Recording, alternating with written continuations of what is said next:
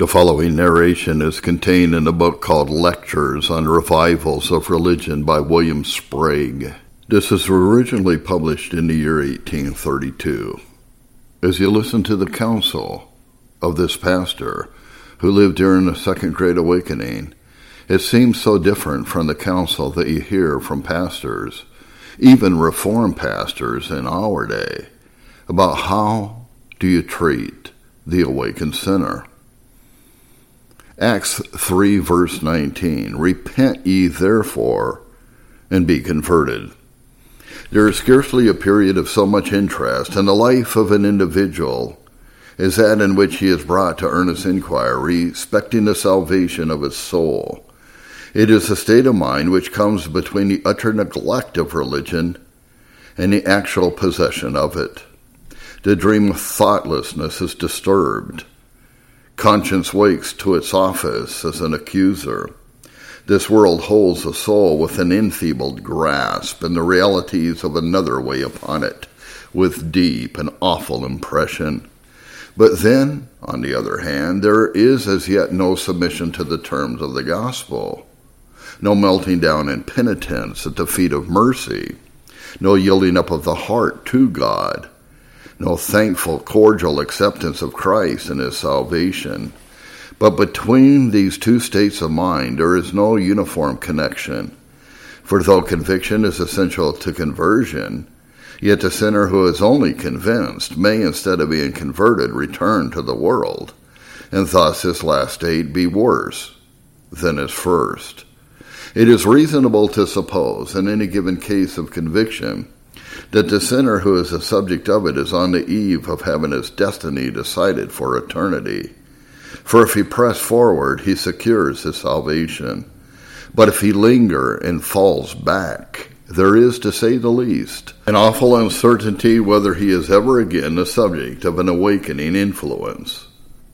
Now you will readily perceive that it is a most responsible office to counsel and direct an individual in these interesting circumstances. The mind is in a state to be most easily influenced, and influenced on a subject that involves all the interests of eternity.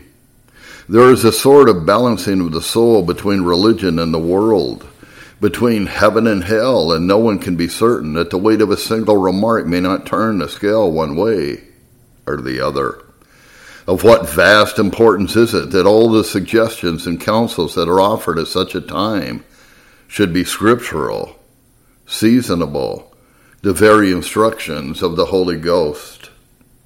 But if it be a responsible office for an individual to direct a single inquiring sinner, what shall be said of the responsibility of the church during a revival of religion, in which there are many on every side pressing the inquiry what they shall do to be saved?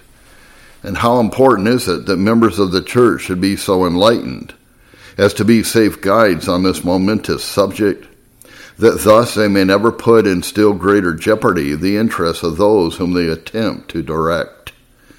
A large part of the conduct of her revival consists in counseling the awakened. And on the manner in which this duty is performed, as much as anything, depend both the character of the work and its results. It is proper, therefore, that in a series of discourses like the present, this should be made a distinct and prominent topic. And this is what I am about to bring before you for our present exercise. The direction which the apostle in our text gives to the Jews that they should repent and be converted is applicable to sinners of every description, and especially to those who are in any measure awakened. It is proper to direct every inquiring sinner to repent and to turn to God in a way of holy obedience. And this may be considered an epitome of all appropriate teaching in such circumstances. Nevertheless, this direction is to be given in a variety of forms, adapted to a diversity of cases, and accompanied with many cautions and admonitions.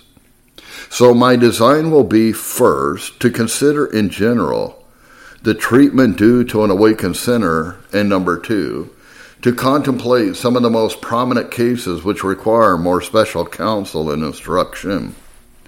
First, I am to present before you the general course proper to be taken with an awakened sinner. When a person in these circumstances comes to ask your counsel, the first thing you have to determine is what is his amount of knowledge and his amount of feeling. It is possible that he may have much feeling and little knowledge. He may have learned so much of God's laws to have wakened up his conscience and brought him to a sense of danger and made him tremble in anticipation of a fearful hell. But his knowledge, even of the law, may be very limited, and how to secure the forgiveness of his sins and an escape from the tremendous doom that threatens him may be utterly ignorant of of the nature of the gospel salvation of the conditions on which it is offered of the repentance of sin of the faith in the Lord Jesus Christ of the life of holy obedience, he may know almost literally nothing. Possibly his habits of life may have rendered him a voluntary exile from the means of religious knowledge but it is by no means certain that he may not have been a regular attendant on Christian institutions, for facts prove that it is possible for an individual to sit under the faithful preaching of the gospel during a long life and yet to hear with such entire inattention that there is gained no distinct knowledge of any one of the doctrines of the Bible. Yes, it has often happened in respect to men of general intelligence and high worldly consideration that when they have been awakened, they have themselves acknowledged that they were entirely ignorant of Bible truth. And with all their talents and learning and maturity, have had to begin at the very alphabet of the gospel. Now, wherever you discover in an anxious sinner such gross ignorance, whether he be a man of high or low degree, your first business should be to instruct him and let your instructions be characterized by the utmost plainness for a mind to which the subject of religion is in a great degree new. No matter how familiar it may be with other subjects, will find it difficult to apprehend the truth unless it is presented in its most simple form. Teach him what God has done for his salvation, what God requires him to do, and the reasonableness of that requirement, and the necessity of its being complied with. It may be necessary in some cases that the thing should be presented in different forms and by a succession of efforts, for they come to be fairly understood. Nevertheless, it were wrong to withhold anything that is essential to salvation on the ground that the mind is not thoroughly enlightened in all those truths which have the precedence in the order of nature. For if you leave an awakened sinner without having set Christ distinctly before him, as the only foundation of hope, and without having taught him in what manner the benefits of redemption may be secured, before you see him again, he may have been brought to a stand by not knowing what to do, and may have actually settled down with a determination that he will do nothing. Or else, your next meeting with him may be at the judgment, and you may be compelled to reflect at the last opportunity which was enjoyed on earth of directing him to the cross of Christ you enjoyed but neglected. It is possible, on the other hand, that you may find a good degree of knowledge and comparatively little feeling. There may even be a correct and intelligent view of all the evidence and doctrines of the gospel, which has resulted from laborious, critical, and long continued examination there may be an ability rarely to be met with to confound skeptics and gainsayers. And yet the impression of divine truth may be feeble and the conscience only partially awoken. There may be conviction enough to bring the sinner to you for counsel when there is not enough to bring him to Christ for salvation. In this case, your duty manifestly is to endeavor to impress more deeply upon his mind the truths which he understands and admits to bring him to examine his heart more closely by the searching light of God's law, and to look at every doctrine and its practical bearings in connection with his own character and destiny. The amount of conviction necessary to conversion may vary in different cases, according to the character of the mind and its previous opportunities for acquiring religious knowledge. But conviction there must be in every case and wherever it is feeble and wavering, it is fair to presume that something more is necessary in this way in order to bring the soul to rest upon its Savior. The awakened sinner may be benefited by some such counsels and cautions as the following. Let him be admonished, first of all, that the duty of devoting himself to God by a compliance with the terms of the gospel is of immediate obligation and that he is guilty and becoming more and more guilty in the neglect of it. For is not this duty reasonable? Is it not due to God as a creator, as a preserver, and especially as a redeemer, that every human being should love him with all his affections and serve him to the extent of his powers? And if the sinner has never done this hitherto, nay, if he has never ceased from a course of rebellion against God, and has not performed a single act from a regard to his authority, surely it is reasonable that he should change his course without delay, that he should at once wake, not only to a sense, but to a performance of the duties which God requires of him. Would it be right that a child who had broken away from parental restraints and set at naught parental love when pressed to submit to a father's authority, and return to a father's aim should plead that he had not wounded and insulted that father as long as he wished, and that though he felt the obligation to yield, yet he did not consider it as binding him to do so immediately? Would it be right for a rebel, when urged to throw down arms against a wise and benevolent sovereign, to acknowledge the reasonableness of the requisition for a future day, but to deny it in respect to the present?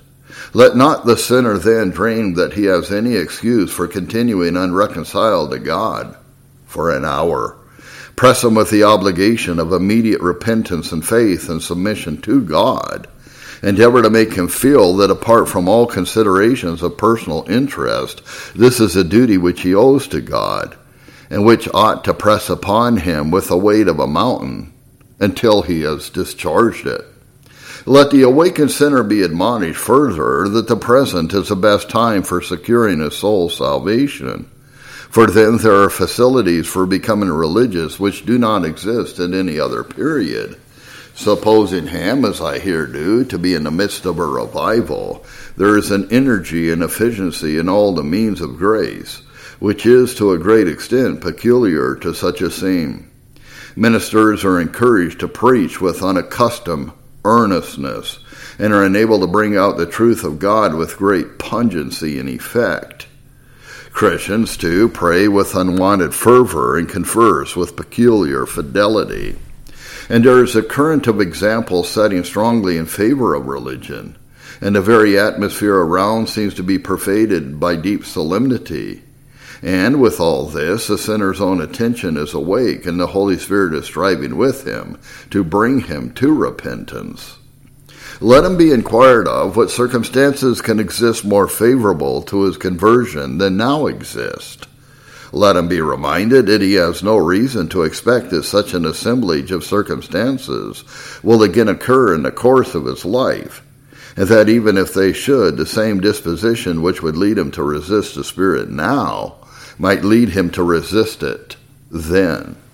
Dwell upon the appalling fact that trifling with divine influence must serve greatly to harden the heart, and that if he return to the world from the point which he has now gained, he will in all probability go back to a point of obduracy, at which he will be left without any further divine interposition to take his own way down to the chambers of eternal death. Admonish him further that he is in danger from various causes of losing his serious impressions. This is a point in relation to which he may not improbably think himself safe, and though he may not be able to anticipate any favorable result of his convictions, yet so pungent and overwhelming are they that he cannot realize that there is any danger of their leaving him. But even the strongest religious impressions are sometimes driven away from the soul almost in an hour, though in general the process is a gradual and almost imperceptible one. Admonish him to beware of the levities of the world, For one light conversation with a careless friend may change decisively the current of his thoughts. Guard him against the influence of worldly care, even of his necessarily daily employments. For anything of a mere worldly nature that occupies the mind is liable to turn it off from the great subject of salvation. Caution him also against yielding to a false shame, for this cannot long prevail without grieving away the Holy Spirit. Urge it upon him the importance of holding God's truth to his mind as constantly as possible, that thus the impressions which have already been made by it may have no opportunity to escape. And to give the greatest effect to all these cautions, point him to examples in the way of illustrating them and let him know that there are multitudes now in the ranks of profligacy and infidelity who once even trembled under the awakening influences of God's Spirit. In view of the tremendous evil which must result from the departure of this divine agent from the soul, on the one hand, how easy it would be to grieve the Spirit away. And on the other hand, you were to ring a monetary peal in the ear of the awakened sinner adapted to make him cherish his impressions with the most watchful diligence. And then again, you were to put him on his guard against seeking salvation in the spirit of self righteousness. There is no natural predilection in man for the gospel plan of salvation. On the contrary, there is a strong original bias in favor of being saved by the deeds of the law. Though unhappily there is no disposition to perform the deeds which the law requires. Hence, the sinner, when he is first awakened, almost always puts himself upon a course of self righteous effort. He practically asks with the young man in the gospel what good thing he shall do that he may inherit eternal life.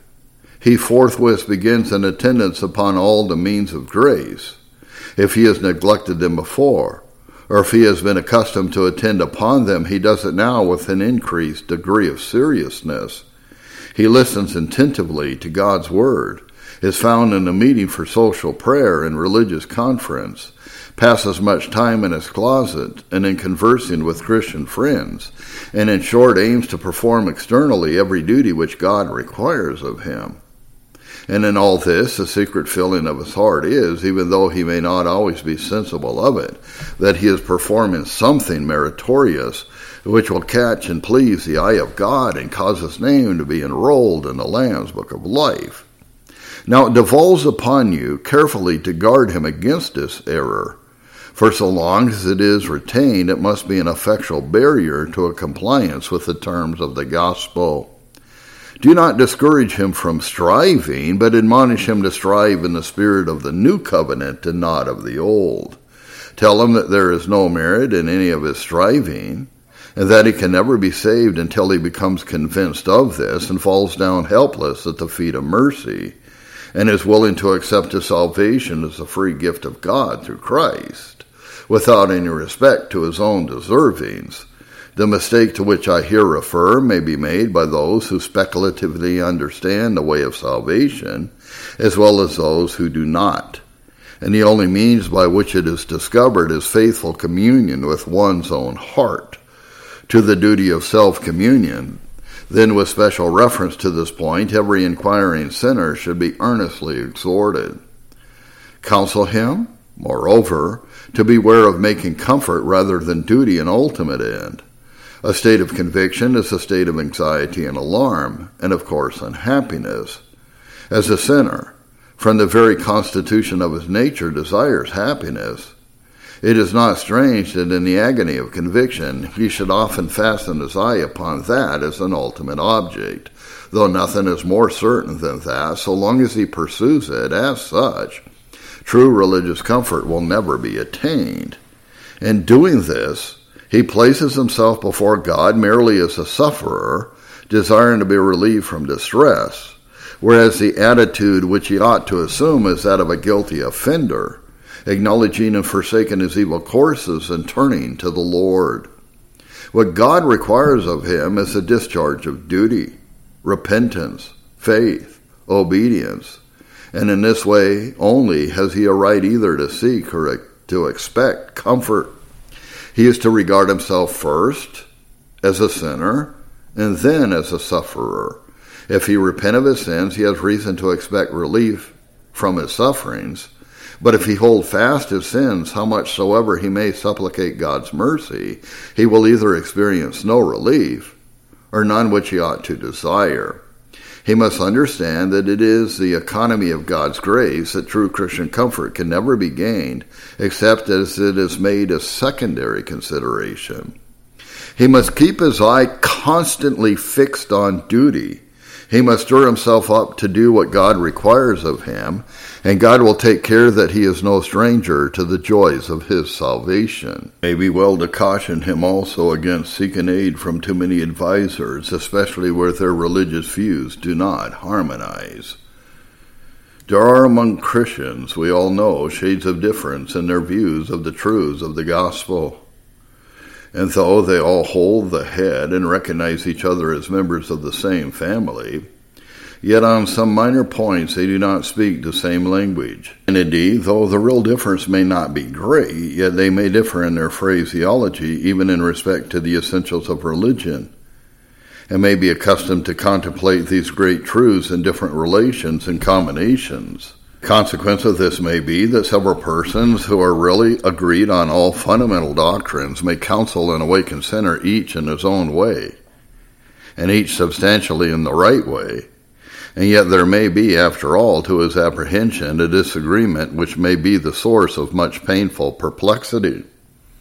His mind will be liable to become confused by the variety of directions which he receives and will be far less likely to profit by any than if this confusion had been avoided.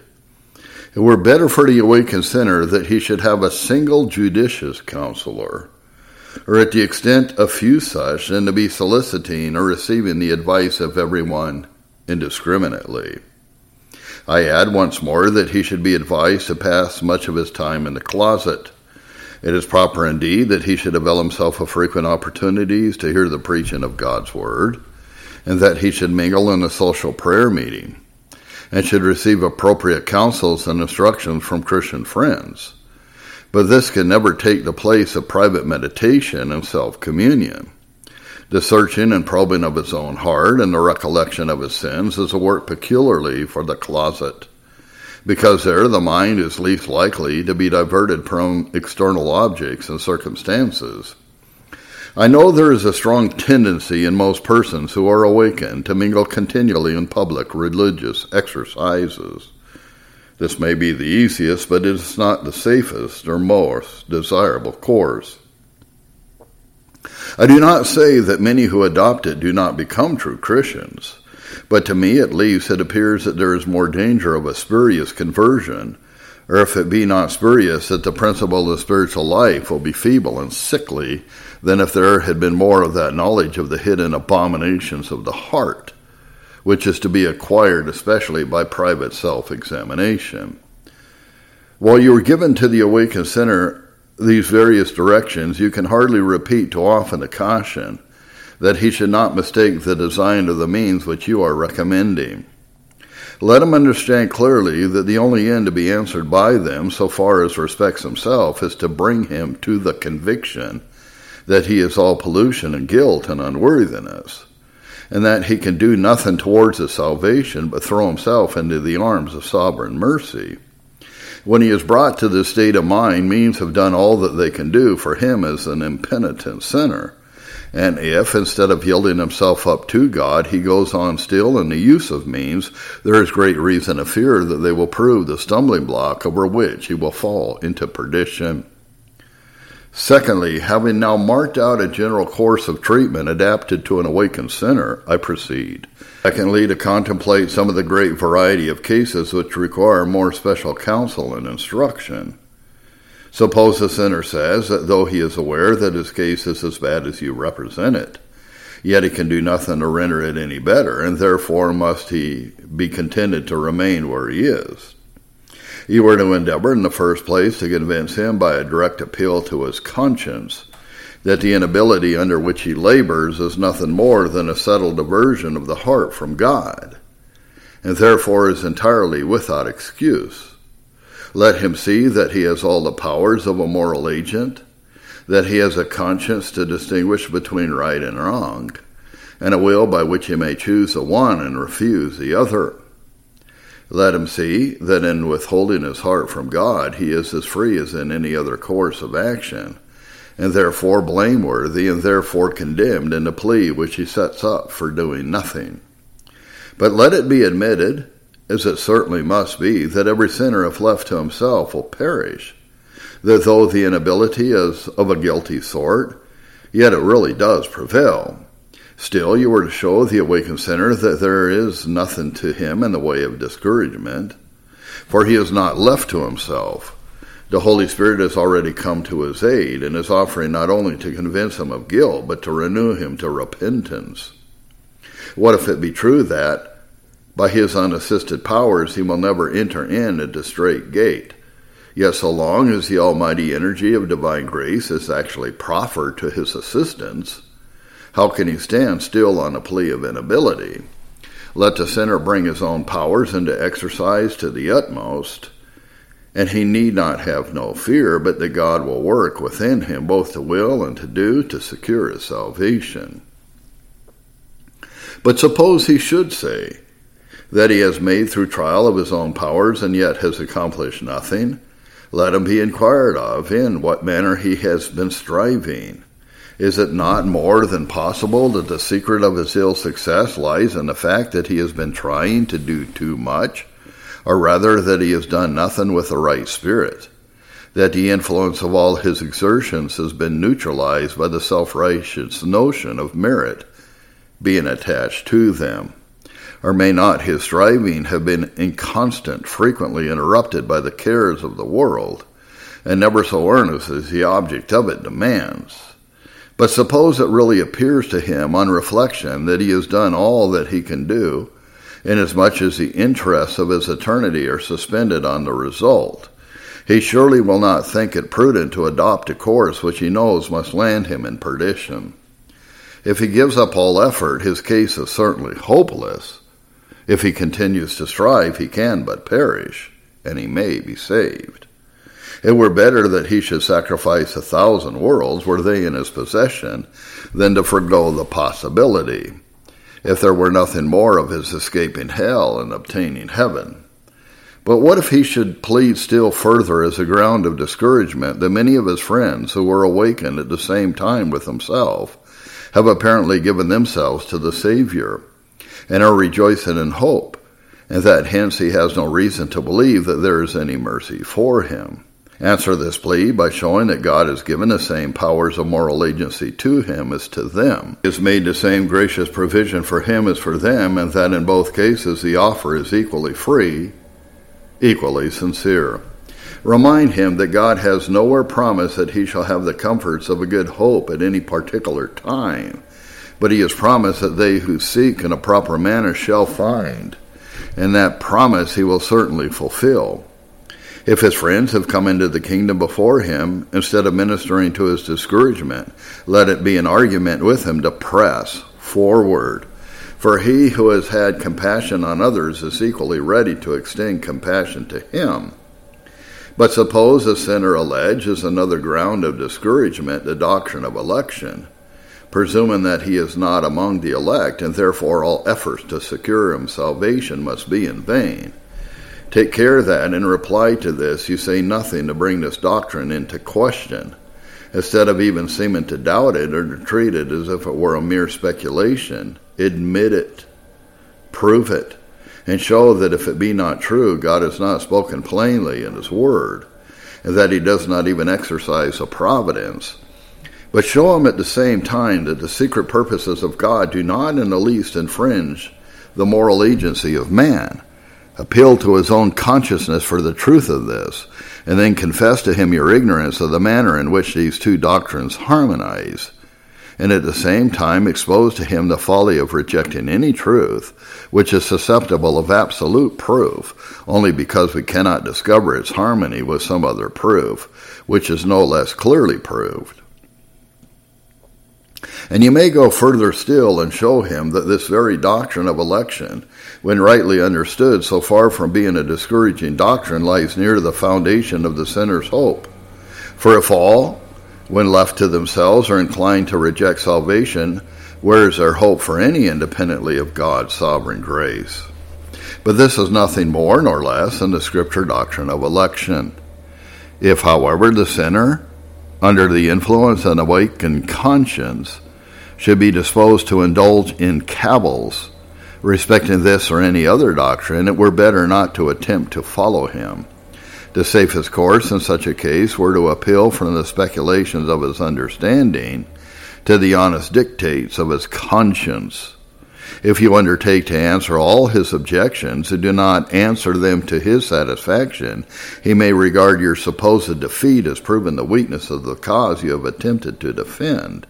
And in this miserable delusion, he may find a refuge from his convictions or let the result of your conversation with him in this respect be, as it may, the very fact of his being engaged in such a dispute would be fitted to diminish his anxiety and not improbably might be the first step in his return to his accustomed carelessness.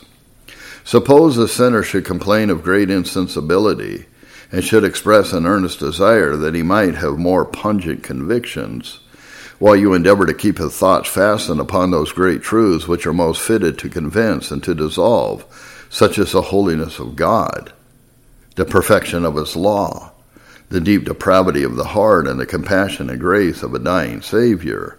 You are to institute a faithful inquiry as to the ground of this desire, and it is not improbable that you will discover that its leading element is self righteousness, that the sinner desires conviction, because he imagines that there will be something of merit in it to recommend him to the divine favor. He may not indeed be sensible of this, and it may not be easy to convince him of it, for so deceitful is the heart and so busy is the adversary at such a moment that inquiring sinners are exceedingly apt to mistake their own feelings but wherever you discover any evidences of the working of the Spirit, you must endeavor, if possible, to make the individual perceive it, that he may escape from its influence.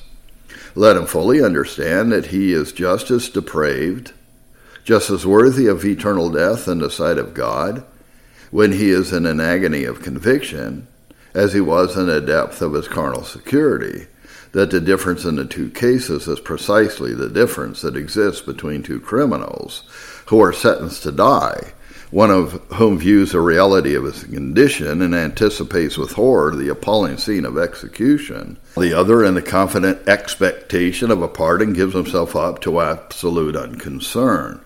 Let him see that in conviction he only looks at himself as he is, and let his own conscience decide whether there can be any merit in merely beholding his guilt. The man who is convinced that his house is on fire, and that he shall be burnt to death if he remain in it, will make a hasty escape, and his conviction of danger will have brought him to it, though no one would say that there was anything of merit in that conviction. In like manner, the sinner who is effectually convinced that he must perish if he remain impenitent, and that he can be saved only by the free grace of God in Christ, actually throws himself, a guilty and helpless creature, into his Savior's arms. And it is the conviction he has of his ruin that leads him to do this. But will the sinner himself say that there is more of merit in this case than in the other? Suppose the sinner to be sinking down under the burden of his guilt into a state of despair with an impression that his sins have been so aggravated that mercy cannot be extended to him. What you have to do in this case is to give him just views of the gospel. He has practically lost sight of the truth that the blood of Christ cleanses from all sin. And this is a doctrine which you are to hold up to him in all its extent and glory. Bring to his mind God's own declarations that he is able and willing to save all that come to him that whosoever believes on the Son has everlasting life, and whosoever will may come and take the water of life freely. Tell him that the bloody Manasseh and a persecuting Saul and even some of the murderers of the Son of God have obtained mercy. And if he will have it that his guilt is more aggravated than theirs, urge upon him the fact that there is a boundlessness in the compassions of God and an infinite value in the blood of Christ, which no measure of guilt and pollution can possibly transcend. Dwell also on the wonderful consideration that as God is glorified in the forgiveness of every penitent sinner, so he is most glorified in the forgiveness of the greatest sinners. For then each of his moral perfections, and especially his grace, shines forth with the brightest luster, and hence it is the privilege of the penitent to urge the greatness of his guilt before God as an argument for his being forgiven.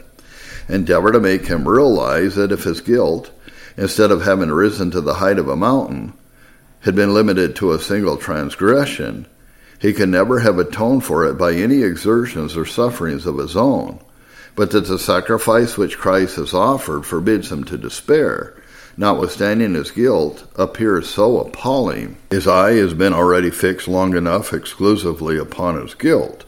It is time that it should be turned away to the cross of Christ. Hold him, if he can, to the blessed gospel. Let him see the richness, the preciousness, the freeness of its provision, that it exactly meets the exigencies of those who feel that they are great sinners and can do nothing but sink away into the arms of mercy. Admonish him, moreover, that despair is in itself a sin of fearful magnitude, that though it may excite the compassion of man, it awakens the abhorrence of God, that one of its primary elements is cold distrust of the offers and promises of the gospel, and that the indulgence of it is only putting the soul at a more awful distance from Christ, and clouding still more deeply the prospect of its salvation. Suppose a sinner to become impressed with the idea that he has had no conviction of sin, and that all that he supposed to be conviction was delusion, when at the same time he furnishes the most conclusive evidence that he really is a subject of powerful divine operation. In a case of this kind, I would endeavor to convince him what is beyond all peradventure true, that the adversary is at work, trying to drive away his convictions by making him believe that he has none. I would show him how reasonable it were to expect that it should be so, that the great enemy of all good should be upon the alert in the use of his wiles when he sees that he is in danger of losing one of his subjects. And I would refer to the experience of many others who have passed through similar trials and who have at length become fully satisfied that they were suffering under a delusion which was the effect of satanic influence. And when the point is once gained that the sinner really believes that this impression in respect to his having no convictions is from below, he is prepared to resign it, and the delusion vanishes.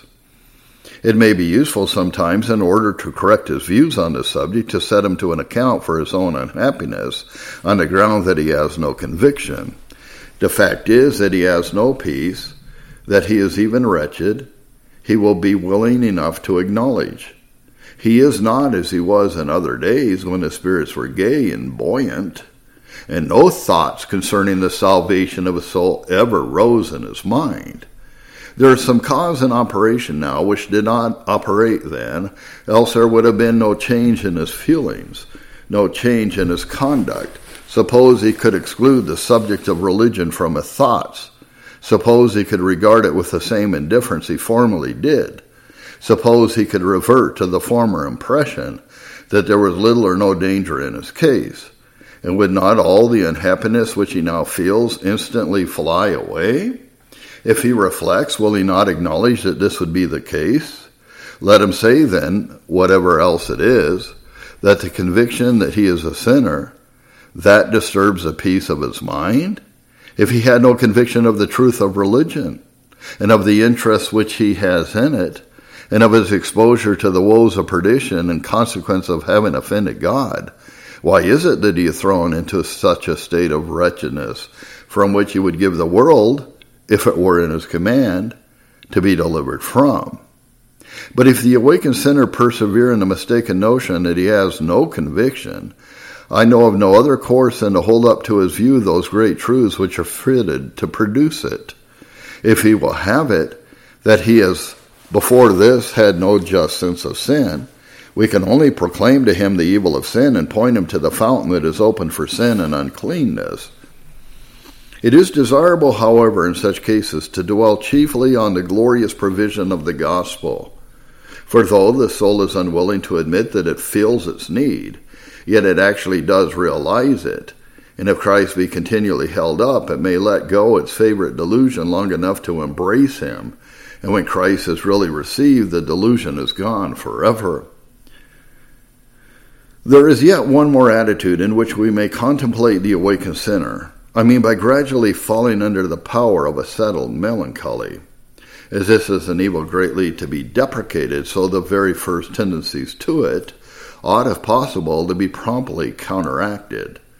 For unless it be clearly checked, it may soon become habitual and may lead to the most disastrous and even fatal results. Wherever the state of mind exists in connection with the subject of religion, it will usually be found to have occasion by an erroneous view of some particular truth.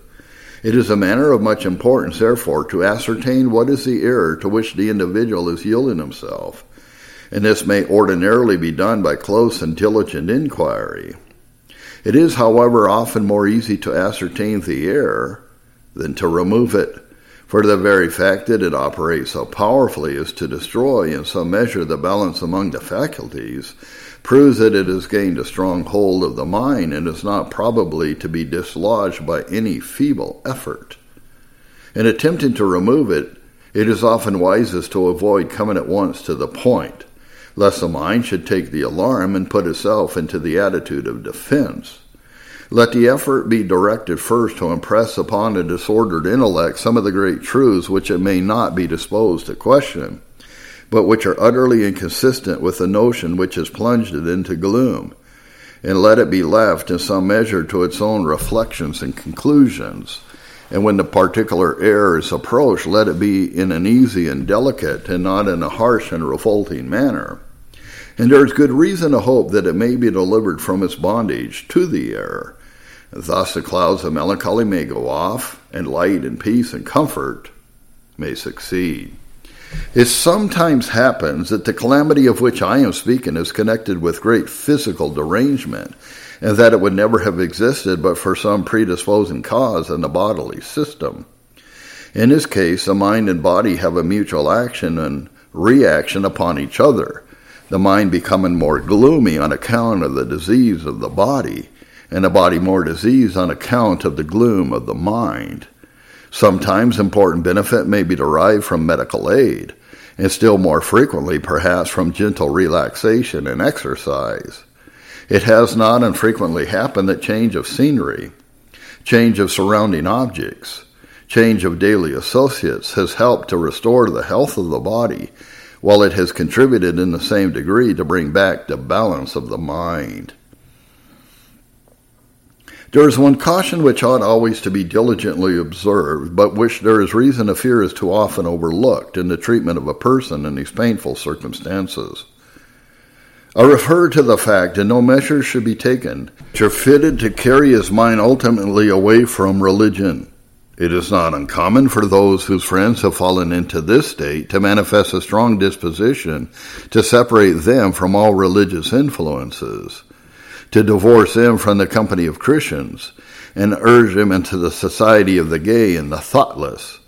But never was there a greater mistake, the contrast which, in that case, exists between the world without and the world within, between the cheerless and wretched state of the soul and the joyous bounding of heart amidst the vanities of life. Instead of relieving melancholy, it's fitted to change it into agony but if the point be ultimately gained by such a course, let me ask, what is it that is gained? It is not merely relief from gloom, but it is freedom from all concern for the soul. It is a deliberate rushing back upon the vanities and gaieties of life. It is turning away the thoughts from God and from Christ and from salvation in a manner which renders it extremely probable that they will never in this world be seriously directed to these objects again at least not in circumstances in which reflection will be likely to be availing. If instead of this violent course, there should be adopted one which should be fitted to break up gloomy associations on the one hand, without driving away serious thought on the other, which should surround the individual with cheerful and yet with religious influences, there might be just reason to hope that in escaping from the dominion of melancholy, he would pass not into the thoughtlessness of the world, but into the peace and joy of the true Christian. Two brief remarks by way of inference will conclude the discourse. First, our subject exposes two opposite errors, both of which it is believed are common in the treatment of awakened sinners. The first is the error of those who limit themselves to the simple direction to repent, or believe, or submit to God. Anything beyond this they consider as putting the sinner upon the use of the means of grace, and they ask how they can consistently do this when a sinner is liable to die every moment, and thus be alike beyond repentance and beyond mercy. And then again, they say that all that he does while he remains impenitent is sinful, and that by exhorting him to do anything before repentance, they exhort him to sin. But it is not difficult to see where lies the mistake in this matter. All will admit that it is a duty of a sinner to repent without delay, but he cannot repent until he knows what repentance is, and until he understands those great truths in view of which repentance is exercised. And to this end, if he be ignorant, he must be instructed out of God's Word, either by reading the Bible himself, or hearing its truths presented by others.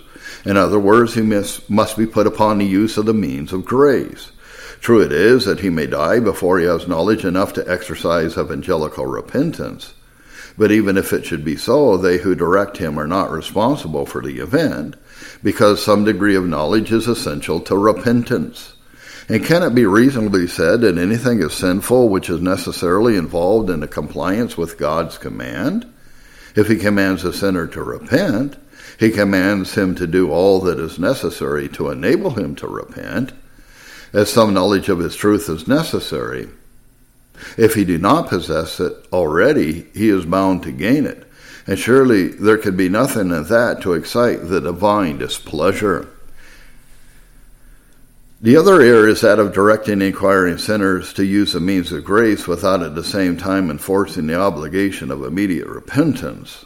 This direction is fitted to abate a sense of guilt, and finally to bring back to the soul its accustomed spiritual torpor. One of two results from such a direction you may confidently expect. Either that the sinner will lull himself to sleep in the use of means, and will soon be disposed to abandon them, or else that he will put himself upon a course of self righteous effort and imagine that he is going rapidly towards heaven when he has totally mistaken the path that leads there. Means are nothing to an awakened sinner except to bring before him those truths which are necessary to the exercise of repentance. To exhort him to the use of means with reference to any other end than this were undoubtedly to mistake their design and to expose him to be dangerously and fatally misled. Take heed then, brethren, that you avoid both these errors.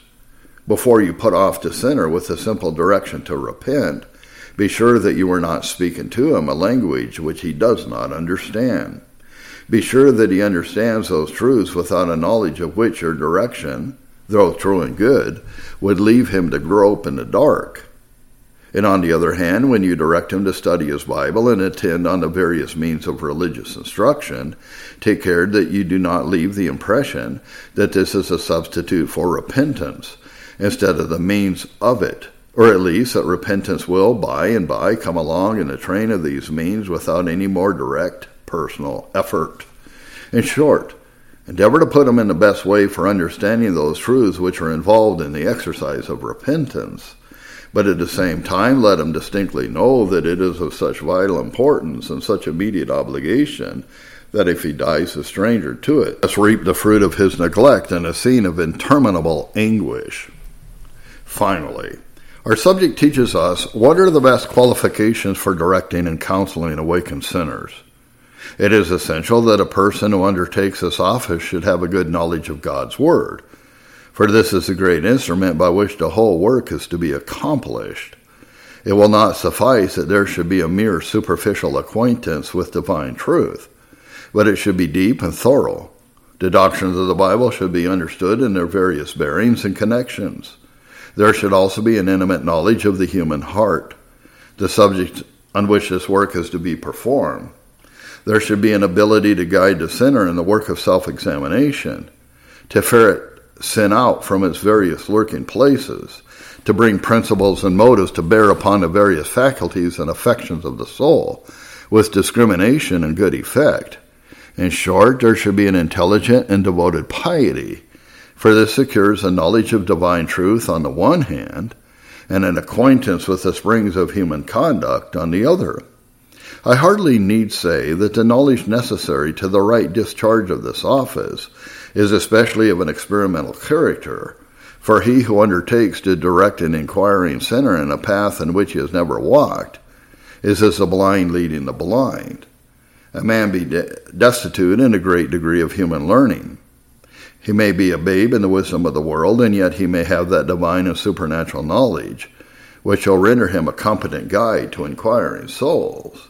And on the other hand, he may be a proficient in every branch of human knowledge. He may have even studied thoroughly the philosophy of the mind and the criticism of the Bible. And yet, from having never felt the power of divine truth upon his own heart, he may be a most unskillful and unsafe guide in the concern of the soul's salvation. Therefore, Christian brethren, be exhorted to large attainments, both in knowledge and in piety. I might urge you to this on the ground that it will increase your comfort here and brighten your crown hereafter. I might urge you to it also on the ground of general usefulness, for there is no department of benevolent action for which such attainments would not better prepare you. But I exhort you now to aim at these attainments from the consideration that your lot is cast at a period when much devolves upon you in the way of directing inquiring souls. And while on the one hand they may keep you from being instrumental, even in your well meant efforts, of great evil, on the other they may secure to you the blessing of accomplishing great good. Go then, Christian, often into your closet and study your own heart Open God's blessed word and apply yourself to its precious truths. Keep your soul constantly imbued with His Spirit. And the inquiring sinner may find in you a safe and skillful guide. Then you may hope that God will honor you as an instrument of saving souls from death and hiding a multitude of sins. End quote. William Sprague, Lectures on Revival, 1832.